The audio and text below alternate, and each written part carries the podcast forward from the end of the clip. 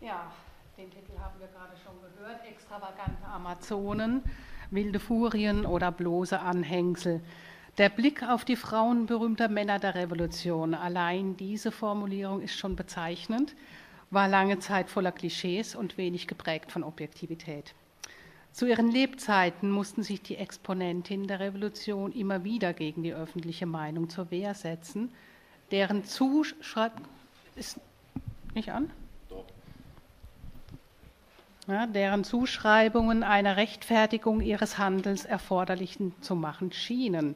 Es kann gar nicht oft genug betont werden, wie tief das damals vorherrschende Diktat von der weiblichen Bestimmung im gesellschaftlichen Denken verwurzelt war. Und es mag aus heutiger Perspektive für viele nur schwer vorstellbar sein, wie viel Kraft und Mut es die Akteurinnen kostete, sowohl die eigenen inneren als auch die äußeren Widerstände zu überwinden. Es ist Clara Zetkin darin zuzustimmen, dass die drei bekanntesten Amazonen der deutschen Revolution, und hier sind konkret Emma Herwig, Mathilde Franziska Anneke und Amalie Struve gemeint, vor allem Zielscheibe sittlicher Entrüstung und billiger Witzeleien des wohlanständigen deutschen Philistertums und weniger Gegenstand ernster Beachtung oder gar von Befürchtungen der Gegenrevolutionäre waren. Letzteres gehörte angesichts der bestehenden Geschlechterverhältnisse und Rollenvorstellungen ohne dies in den Bereich des Unwahrscheinlichen. Aber sicherlich ist Clara Zetkins Auffassung, dass die Liebe zu ihrem Gatten die stärkste Triebkraft war, die sie zur politischen Betätigung und in revolutionäre Kämpfe führte, nicht ganz richtig. Immerhin gesteht sie den Akteurinnen die Stärke und Lauterkeit ihrer Hingabe an die Ideale der Revolution zu und anerkennt den Mut ihrer Überzeugung. Doch will sie in deren Aktionen mehr Kostüm als Tat erkennen. Sie legt ihnen außerdem zur Last, sich nicht als Bewegerinnen und Führerinnen Recht und Freiheit heischender Frauenmassen betätigt zu haben, die ein gemeinsamer politischer Zielwille im Sturmschritt vorwärts trieb. Clara Zetkin übersieht allerdings in ihrer Untersuchung mehr als 50 Jahre nach der Revolution, dass es 48, 49 noch kein breites Bewusstsein weder von weiblicher noch staatlicher Unterdrückung, vor allem aber kein soziales Netzwerk von Frauen für Frauen gab, das umfangreiche solidarische Aktionen ermöglichte. Diesen Prozess setzte erst die Revolution in Gang und nicht zuletzt ihre Exponentin, deren Erfahrungen mit der demokratischen Freiheitsbewegung tiefe Spuren hinterließen und von denen dann manche die weibliche Emanzipation in den Mittelpunkt ihrer Bestrebungen rückten. Es ist also anzunehmen, dass die von Clara Zetkin genannten Amazonen mehr geleistet haben, als nur schmückendes Beiwerk oder liebende Gattinnen zu sein. Im Blickfeld stehen nun erstens die meist kontrovers diskutierte Außendarstellung, zweitens die gern zitierte Liebe als kommunikativer Code der Legitimation sowie drittens das Selbst- und Weltverständnis der Akteurin. Erstens über die Darstellung weiblicher Ungehörigkeit. Ich zitiere. Was wieder die Natur ist, ist Unnatur, Zerrbild. Das Mannweib und der weibliche Mann sind Missgestalten, Karikaturen. Das Weib, welches unter Frauen oder Männern sich in Wort und Tat wie ein Mann benimmt, dessen gröbere Vergnügungen oder Genüsse sucht oder teilt, wird zur widerlichen Fratze. Dieses Zitat stammt von einem berühmten Revolutionär, nämlich von Friedrich Hecker, mit dem er anschaulich eine sicherlich weit verbreitete Auffassung weiblicher Grenzüberschreitung wiedergab. Es versteht sich fast von selbst, dass das Auftreten von Frauen auf dem Kriegsschauplatz als Männerdomäne einen eklatanten Bruch mit den weiblichen Rollenvorgaben bedeutete. Je nach politischem Lager Position und Perspektive, von den Konservativen oder Konterrevolutionären bis hin zu den Revolutionären, variierten die Urteile, oft sogar in epischer Breite. Vor allem die zeitgenössische Bericht, Presseberichterstattung, aber auch andere Dokumente spiegeln eine zwiespältige und nicht selten polemische Darstellung der Freischärlerin, die eher eine die patriarchalische Geschlechterordnung bedrohende Wahrnehmung von Männern signalisieren als eine wirklich ernstzunehmende Kritik. Dennoch sahen sich die Akteurinnen vereinzelt dazu genötigt, gegen die Verunglimpfungen jeglicher Art Dementi einzulegen. Mathilde Franziska Anneke etwa bemühte sich immer wieder, ihre Weiblichkeit zu verteidigen und wies die über die Presse transportierten Fantasien ebenso zurück wie das überzeichnete Erscheinungsbild von ihr als Amazone in der von ihr konkret genannten Kölnischen Zeitung, die sie, so Mathilde Franziska Anneke, in dem fabelhaftesten Kostüm, das wohl jemals eine Frau getragen haben kann, illustriert habe. Ich zitiere: Ein wuchtiger Schleppsäbel, ein Hirschfänger, Muskete und Männerkleidung sind die Requisiten, die sie aus ihrem Lügenschrein auch für mich in Bereitschaft gehalten und womit sie mich zu dieser gelegenen Zeit ausgerüstet hat. Während ich doch, unbewaffnet und in meiner gewöhnlichen Frauentracht, die nur durch ein leinenes Beinkleid zu einem Reitanzuge komplettiert wurde, den Feldzug an der Seite meines Gatten mitgemacht habe. Eine solche Extravaganz, die Mathilde Franziska als völlige, völlig lächerlich empfand, wurde in ähnlicher Weise auch Amalie Struve angedichtet. Im Mittelpunkt der republikanischen Armee Blankmons Kutsche, die mit seinen vier Pferden bestand, bespannt, worin triumphierend Madame Struve saß. Das Verdeck war zurückgeschlagen und so sah, sah man hinter der Dame ein entblößtes Schwert mit goldenem Griff. Neben ihr, im Seitentäschchen halb versteckt, zwei Pistolen. Frau Struve trug ein schwarzes Atlaskleid, einen Strohhut mit weißem Band und langem weißem Schleier. In der mit weißem Glacéhandschuh gezierten Hand hielt sie eine goldene Lorgnette, mit der sie in zurückgelehnter Haltung die neuen Untertanen und die Häuser in Augenschein nahm. Auch Emma Herweg wurde recht abenteuerlich und natürlich bewaffnet beschrieben. Frau Herwig erschien einige Male in Männertracht und zwar in spanischem Kostüm von blauem Samt mit weiten Beinkleidern, hohen Stulpstiefeln und weißem Schlapphut. Natürlich fehlten hierbei nicht die Pistolen im ledernen Gürtel. Es ist recht interessant, wie viel Aufmerksamkeit den Äußerlichkeiten und der Bewaffnung der Damen gewidmet wurde, so dass man sich fragen könnte, ob Clara Zetkin nicht etwa von solchen schillernden Beschreibungen in die Irre geleitet wurde, wenn sie bei den Freischärlerinnen mehr Kostüm als Tat erkannte. Es ist natürlich nachvollziehbar, dass die Akteurinnen der Revolution als mediales Ereignis willkommene Objekte der Berichterstattung waren und die Presse sich an einer mehr oder weniger übertriebenen Ausschmückung ihres Erscheinungsbildes erfreute. Bewaffnet waren sicherlich alle drei, denn es wäre doch überaus naiv und lebensgefährlich gewesen, sich ohne Waffe durch einen Bürgerkrieg zu bewegen. Ob sie tatsächlich kaum Gebrauch von den Dolchen und Pistolen gemacht haben, die sie im Gürtel trugen, wie es bei Clara Zetkin heißt, oder ihre Waffe vielleicht sogar wiederholt einsetzten, sei dahingestellt. Emma Herwig ging auf dieses Thema gar nicht ein. Sie lernte aber schon in ihrer Jugend schießen und schoss nach eigener Aussage auch gerne. Es ist also durchaus vorstellbar, dass sie keine Skrupel besaß, ihre Waffe zu benutzen, wenn es nötig war. Mathilde Franziska Annenke wiederum betonte, dass sie sich nicht für stark und fähig halte, eine Waffe gegen unsere Feinde zu führen und eine Pistole ausschließlich zu ihrer Selbstverteidigung bei sich getragen habe. Das dürfte sicher mehr als ratsam gewesen sein, da sie als Ordonnanzkraft ihres Mannes, so Wilhelm Sauter, unmittelbarer als andere im Kampfgetümmel stand. Amalie Struve äußerte sich zu ihrer Bewaffnung nur im Zusammenhang mit ihrer Anklage. Und in den Verhören leugnete sie natürlich alle Anschuldigungen, wonach sie sich einen Degen angeeignet hätte oder mit einer Terzerole in der Hand aufgetreten sei.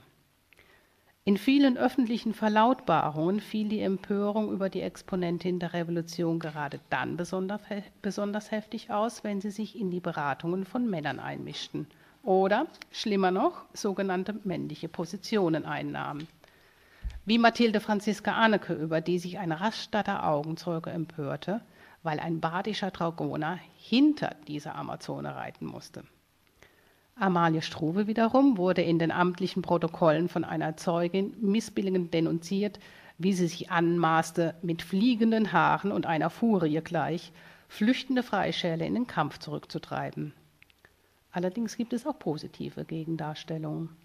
Der Mainzer Demokrat schrieb über Amalie Struve, dass es in Deutschland wenig Männer gäbe, die dieser Frau gleichen. Und Karl Schurz schilderte Mathilde Franziska Arnecke als, als Frau von poetisch feurigem Patriotismus und ausgezeichneten Charaktereigenschaften. Sie wurde übrigens ihrer eigenen Aussage nach von den Revolutionären zu deren Beratungen eingeladen, während Amalie Struves Gatte wegen der Anwesenheit seiner Frau mehrfach getadelt wurde.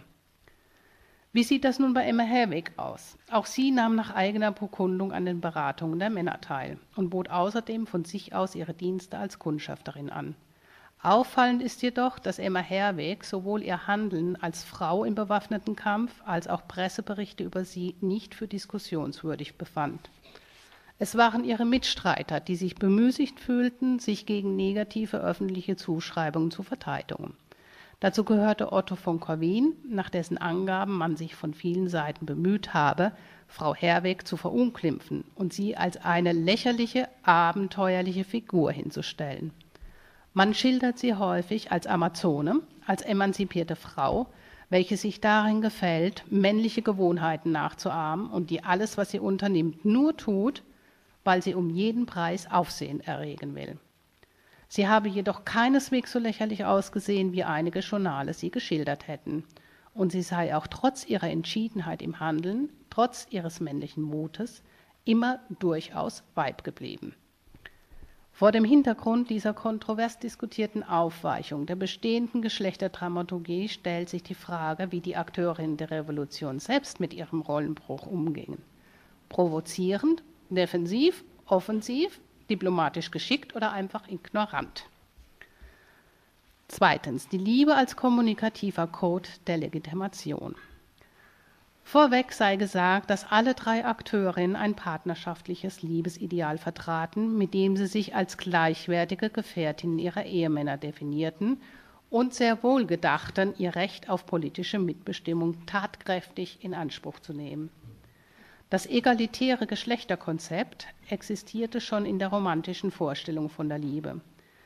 Dieses in erster Linie noch individualistische Liebesideal, das die Emanzipation des Herzens, das heißt eine Befreiung der Gefühle propagierte, erfuhr spätestens 48-49 eine tiefgreifende Politisierung. Liebe fungierte nunmehr als Zeichen gesellschaftlicher Freiheit und als Bekenntnis politischer Gesinnung. Emotionale Begrifflichkeiten wie Treue, Aufopferung, unbedingte Hingabe – die der weiblichen Bestimmung und dem privaten Bereich zugeordnet wurden, konnten jetzt im sprachlichen Code der Liebe in die Öffentlichkeit transformiert und im revolutionären Pathos radikal umgedeutet werden. Die Liebe avancierte in der Paarbeziehungen der 48er zum Sinnbild politischer Befreiung und zum Medium, mit dem sich die Geschlechter der Tiefe ihres politischen Engagements versicherten. Insofern repräsentierten die Exponentinnen der Revolution tatsächlich eine neue Generation von Freiheitskämpferinnen, wie Hannelore Syros schon 1985 festhält, die mit einem gänzlich veränderten Selbstverständnis agierten. Es ist davon auszugehen, dass sie sich ihres dem traditionellen Weiblichkeitsdiktats widersprechenden Verhaltens bewusst waren – doch zeigt sich bei ihnen ein gradueller Unterschied in der Auseinandersetzung mit ihrem Handeln als Frau auf politischem Terrain. Amalie Struve schrieb der Liebe zweifellos einen hohen Stellenwert zu, deutete sie indessen im fortschrittlichen Sinn, denn sie glaubte, als wahre Ehehälfte ihren vollen Anteil nehmen zu müssen an allem, was die Seele des Mannes beweget meinte damit aber weder eine unreflektierte Aneignung der politischen Überzeugung ihres Gatten, noch weniger ein passives Verharren in ihrer Funktion als dessen Lebensgefährtin. Amalie Struve verstand, ein, äh, verstand den Ausdruck vollen Anteil nehmen ganz wörtlich, indem sie sich auch als Frau berechtigt fühlte, handelnd an der Revolution teilzunehmen. Und das nicht einfach nur in einer blinden Gefolgschaft. Und dieses Vorhaben setzte sie mit Entschiedenheit um, und zwar gegen jede anderslautende Empfehlung oder Anweisung. Für die Realisierung ihrer Ideale zu kämpfen, war gemäß ihrer Anschauung eine Selbstverständlichkeit. Und dazu gehörte für sie die Emanzipation der Frau, weil ihrer Meinung nach das Joch der Tyrannei nicht gebrochen werden könne, wie sie weise erkannte, solange selbst im Sturm der Revolution so viele Rücksichten auf hergebrachte Vorurteile genommen würden. Unabhängig davon wusste sich Amalie Struve taktisch geschickt auf die offizielle Lesart des traditionellen Frauenbildes zurückzuziehen, wenn es darum ging, sich selbst zu schützen. So präsentierte sie sich vor dem Untersuchungsausschuss als loyale, aber naive Ehefrau, die ihrem Mann lediglich deshalb gefolgt sei, weil sie befürchtete, ihm könnten Gefahren drohen Von den ganzen Unternehmungen selbst wollte sie gar nichts gewusst haben. Und auf die Frage, womit sie sich denn eigentlich während des Gefechts beschäftigt habe, antwortete sie vorgeblich einfältig mit nichts. Auch Mathilde Franziska Anneke nutzte die kluge Strategie, die gängigen Argumentationsmuster aufzugreifen, wenn es darum ging, ihr Auftreten als Frau auf dem Kriegsschauplatz zu rechtfertigen. Wie Amalie Struve offenbarte sie sich gezielt als loyale und pflichtbewusste Ehefrau, die sich aus Liebe zu ihrem Mann dem revolutionären Feldzug anschloss. Diese Liebe zum Mann erweiterte sie zugleich um die Liebe zum Vaterland und formte aus dem edlen Motiv der Liebe das mindestens ebenso edle Motiv der Menschenrechte. Wisset, nicht der Krieg hat mich gerufen, sondern die Liebe, so ihre Worte aber auch der Hass, der glühende im Kampf des Lebens erzeugte Hass gegen die Tyrannen und Unterdrücker der heiligen Menschenrechte. Die Liebe schien bei Mathilde Franziska Anneka also keineswegs der einzige Impuls gewesen zu sein, sich am Aufstand zu beteiligen. Jedenfalls nicht nur die Liebe zum Mannes, Mannes ihres Herzens. Mit ihrem Gatten gedachte sie jedoch alle Gefahren ihres gemeinsamen heiligen Kampfes zu teilen und dieser wunderte sich offenbar auch nicht über ihr Scheinen in der Kampfzone. Nach ihrer eigenen Aussage soll Fritz Anneke seiner Frau sogar ausdrücklich gefragt haben, ob sie nicht zu ihm kommen wolle. Und das entsprach sicherlich Mathilde Franziska Annekes Tatendrang, denn sie hatte sich schon eine Weile danach gesehnt, wenigstens in der Nähe des Kriegsschauplatzes zu sein. Aus der vermeintlichen Nähe wurde bei ihr jedoch ein Brennpunkt des Kriegsgebiets und als Ordonnanzkraft ihres Mannes dürfte es wohl kaum zutreffend gewesen sein, dass sie sich überall da nützlich gemacht habe, wo es die weiblichen Kräfte vermochten. Lediglich Emma Herweg bezog zu ihrer Teilnahme am Feldzug im Zusammenhang mit dem herrschenden Weiblichkeitsdiktat keine Stellung. Ihre Rolle als Frau in der Revolution stand für sie jedenfalls ebenso wenig zur Diskussion wie die Frage, ob sie in den Kampf ziehen sollte oder nicht. Ihren politischen Überzeugungen auch Taten folgen zu lassen, war ihr eine Selbstverständlichkeit. Dafür bedurfte sie keiner Zustimmung anderer. Doch auch Emma Herweg erwies sich nicht nur während der Revolution, sondern zeitlebens als durch und durch loyale Ehefrau, die sich die Verteidigung und den Schutz ihres Mannes zum größten Anliegen machte.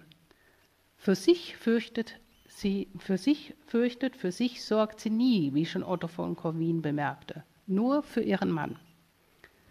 Ist Clara Zetkin also doch recht zu geben, wenn sie die Liebe als stärkstes Motiv für die Teilnahme der Akteurin an der Revolution bezeichnet? Es ist nicht zu leugnen, dass die Liebe eine zentrale Rolle in ihrem Leben spielte und ihre Handlungsmotivation begründete allerdings unter anderen Vorzeichen als den von Clara Zetkin vermuteten. Natürlich ließen sich die traditionellen Rollenmuster nicht so ohne weiteres ignorieren. Darüber waren sich auch die Akteurinnen im Klaren. Doch sollte nicht vergessen werden, dass sie, wie Mathilde Franziska Arnecke und Amalie Struve, mit der Liebe systematisch den kommunikativen Code der Revolution nutzten, um den öffentlichen Diskurs über Frauen zu ihrem eigenen Vorteil zu verwerten. Berechnend griffen sie auf gängige Argumentationsmuster zurück, um ihr Handeln als Frau auf politischem Terrain zu legitimieren, oder bezeugten, wie Emma Herweg, mit ihrer uneingeschränkten Loyalität als Gattin eine Liebe, durch deren aufopfernde Hingabe sie sich einer breiteren Zustimmung in der Öffentlichkeit gewiss sein konnten.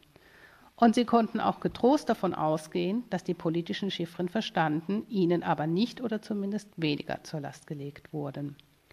So fanden sie gerade in der Funktion als treue Begleiterin ihrer Ehemänner immer wieder eine positive Würdigung.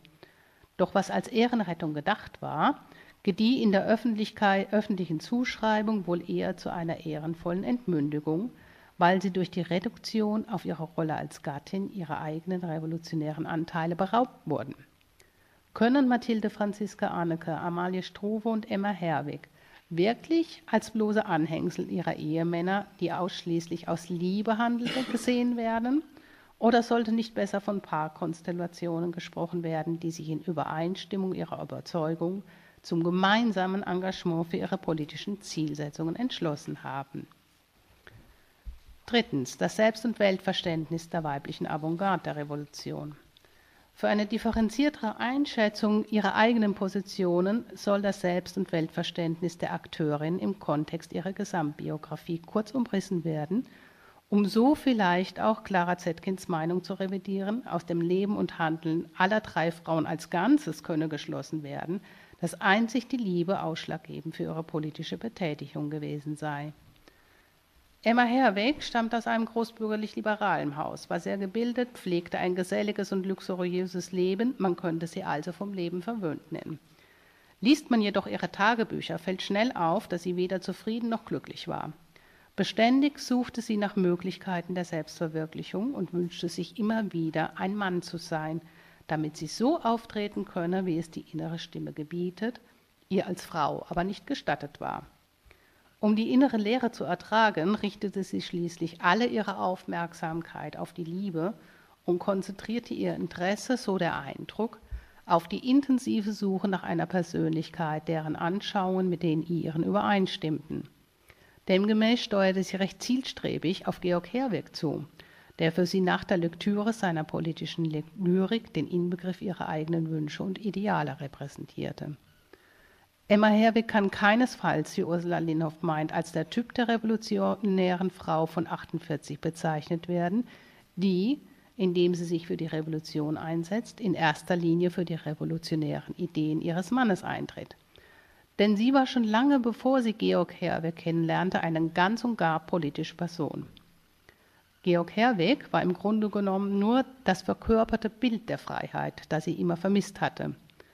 Sicher orientierte sich Emma Herweg am Leitbild der Frau als Weggefährtin des Mannes und sah ihre Aufgabe vor allem darin, ihren Gatten mit ihrer Liebe zu inspirieren.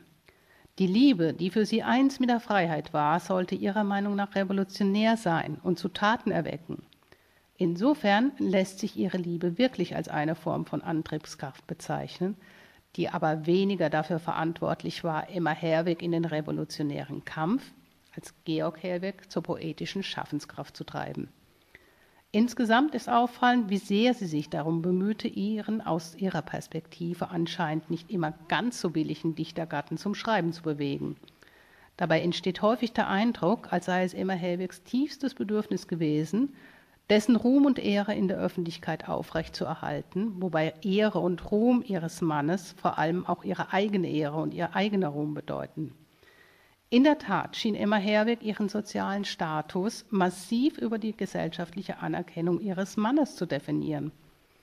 Deshalb ermunterte sie ihn auch unablässig zum Schreiben, betätigte sich als kritische Lektorin, half bei der Herausgabe seiner Gedichte und sorgte darüber hinaus nach dessen Tod dafür, den Nachlass von allem zu befreien, was ein schlechtes Licht auf ihn werfen könnte. Doch war sie deshalb ein bloßes Anhängsel? Oder fügte sie sich in die untergeordnete Rolle der Frau? Wohl kaum, denn Emma Herwig war eine äußerst selbstbewusste Persönlichkeit, die ihre Wünsche und politischen Ziele energisch anzupacken wusste. Sicherlich aber nicht den Anschauungen ihres Mannes anpasste, geschweige denn dahinter zurückstellte.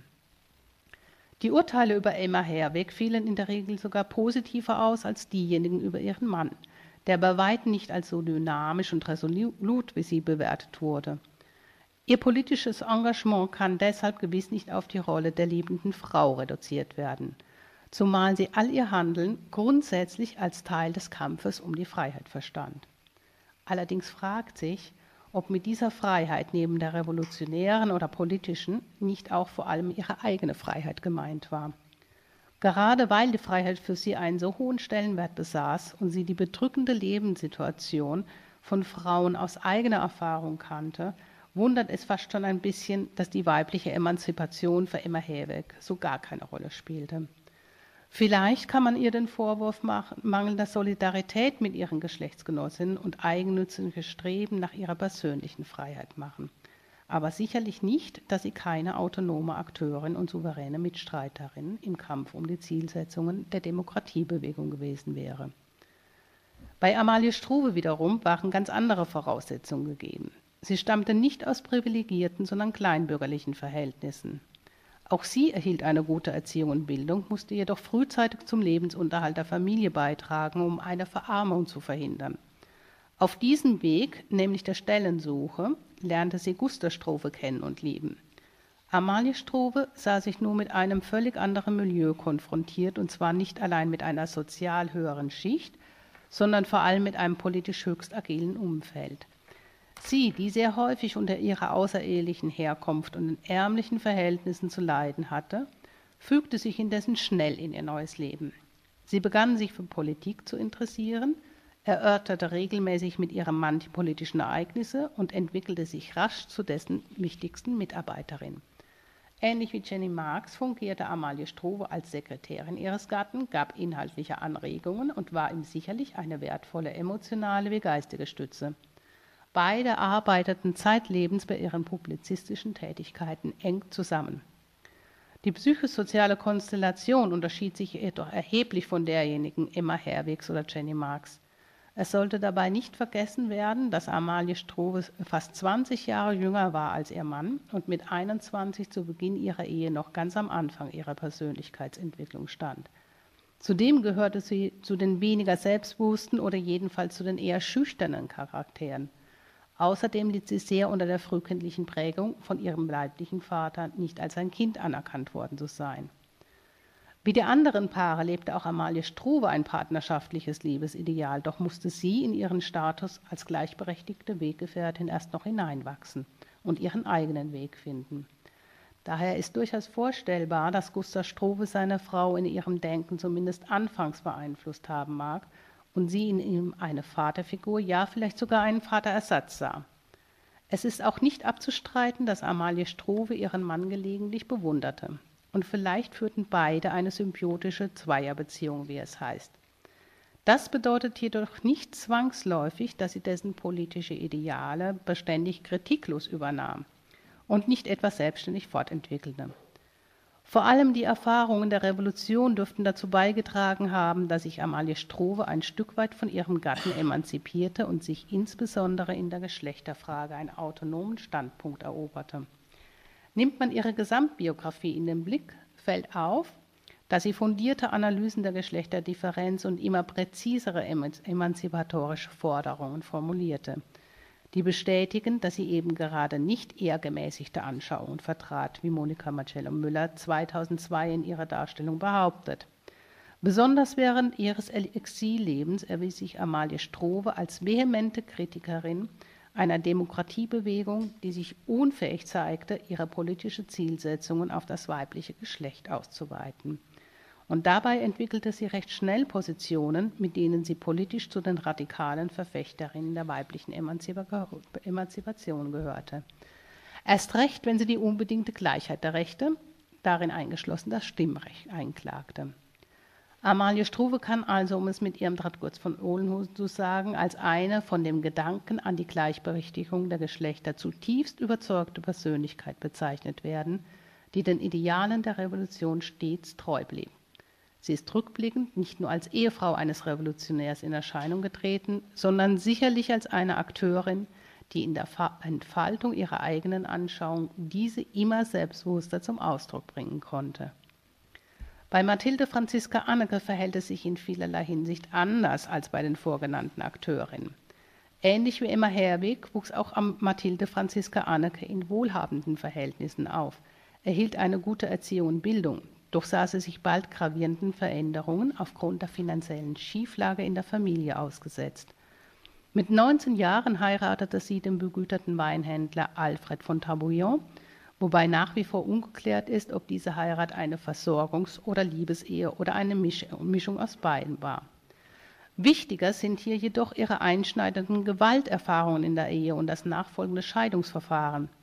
Die Misshandlungen durch ihren Mann wurden zwar gerichtlich anerkannt, aber die Schuldfrage fiel am Ende zu, zu Mathilde Franziska Annekes Ungunsten aus. Und das hieß für sie, keinen Anspruch auf Erziehungsgeld für ihre Tochter und auf Unterhaltszahlungen für sich zu haben. Sie selbst fühlte sich durch diesen Urteilsspruch nach eigener Aussage als Opfer der preußischen Justiz und begann nun erstmals über die Lage der Frauen kritisch zu reflektieren. Ein positiver Nebeneffekt ihrer Erlebnisse, wenn man so will, war, dass der Prozess ihre Selbstständigkeit und politische Bewusstseinsbildung beschleunigte. Zudem schien Mathilde Franziska Anneke zu den Menschen zu gehören, die in Krisen eher wachsen als verzagen, eher das Übel anpacken als aufzugeben. Überblickt man ihren Werdegang im Ganzen, macht sie unstreitig den Eindruck einer äußerst willensstarken Persönlichkeit. Jedenfalls musste sie nun für ihren Lebensunterhalt sorgen, was sie zunächst als biedermeierlich religiöse Publizistin in Angriff nahm. Dann wandelte sie sich aber schnell, sensibilisiert für bestehende soziale und geschlechterabhängige Missverhältnisse, zu einer politisch engagierten, religions- und sozialkritischen Autorin. Dementsprechend veränderte sich auch das Milieu, in dem sie verkehrte und hier ihren zweiten Mann Fritz Anneke kennenlernte. Bereits zu dieser Zeit neigte Mathilde Franziska Anneke dazu, immer wieder mit dem weiblichen Rollendiktat zu brechen, sei es, indem sie politische Männerclubs besuchte, ihr Haus als Treffpunkt für radikaldemokratische Kräfte öffnete oder emanzipatorische Schriften publizierte. Auffallend ist außerdem, dass Mathilde Franziska Anneke zeitlebens selbstbewusst und zielstrebig immer wieder eigene Projekte verfolgte – ihre Ideen verwirklichte oder es zumindest versuchte und hartnäckig ihre politischen Überzeugungen vertrat. Egal, ob es um ihre Arbeit als Redakteurin der Neuen Kölnischen Zeitung ging, um ihre Beteiligung am badisch-pfälzischen Aufstand oder auch um ihr Engagement für die Frauenrechtsbewegung in Amerika, ihre Schule in Milwaukee oder um ihre politische Vereinstätigkeit, wie etwa für den Verein Radikale Demokratie oder dem Sozialistischen Frauenverein. Mathilde Franziska Anneke blieb bei allem, was sie in Angriff nahm, ihrer Tatkraft und Radikalität treu. Sie erweckt zudem nie den Eindruck, als würde sie ihr politisches Handeln von anderen abhängig machen. Auch nicht von ihrem Mann, der allerdings das Wirken seiner Frau meistens zu schätzen schien. Ist sie nun die wahre Akteurin, die nicht einfach nur kein Anhängsel eines berühmten Mannes der Revolution war, sondern von vornherein als autarke Persönlichkeit an dessen Seite und später für eigene politische Interessen agierte. Der Schluss. Will man einen Vergleich anstellen, könnte man zusammenfassen, und das möchte ich als Thesen zur Diskussion stellen, dass Emma Herweg ein politisch selbstständiger Charakter war, ihren gesellschaftlichen Status, äh, Status jedoch zu intensiv auf Ruhm und Ehre ihres Mannes gründete. Amalie Struve war sicherlich ebenfalls eine autonome Akteurin, die aber möglicherweise wegen der Altersdifferenz und ihrer Schüchternheit stärker auf ihren Garten, Gatten fixiert war und weniger souverän in Erscheinung trat. Mathilde Franziska Annege kann als Musterbeispiel für die Befreiung aus patriarchalischen Unterdrückungsstrukturen gelten, die sich als politische Streiterin in Eigenregie hervortat. In jedem Fall ist es allen drei Frauen gelungen, ihren persönlichen Weg der weiblichen Selbstverwirklichung, ihrer politischen Aktion und Sinnstiftung gefunden zu haben.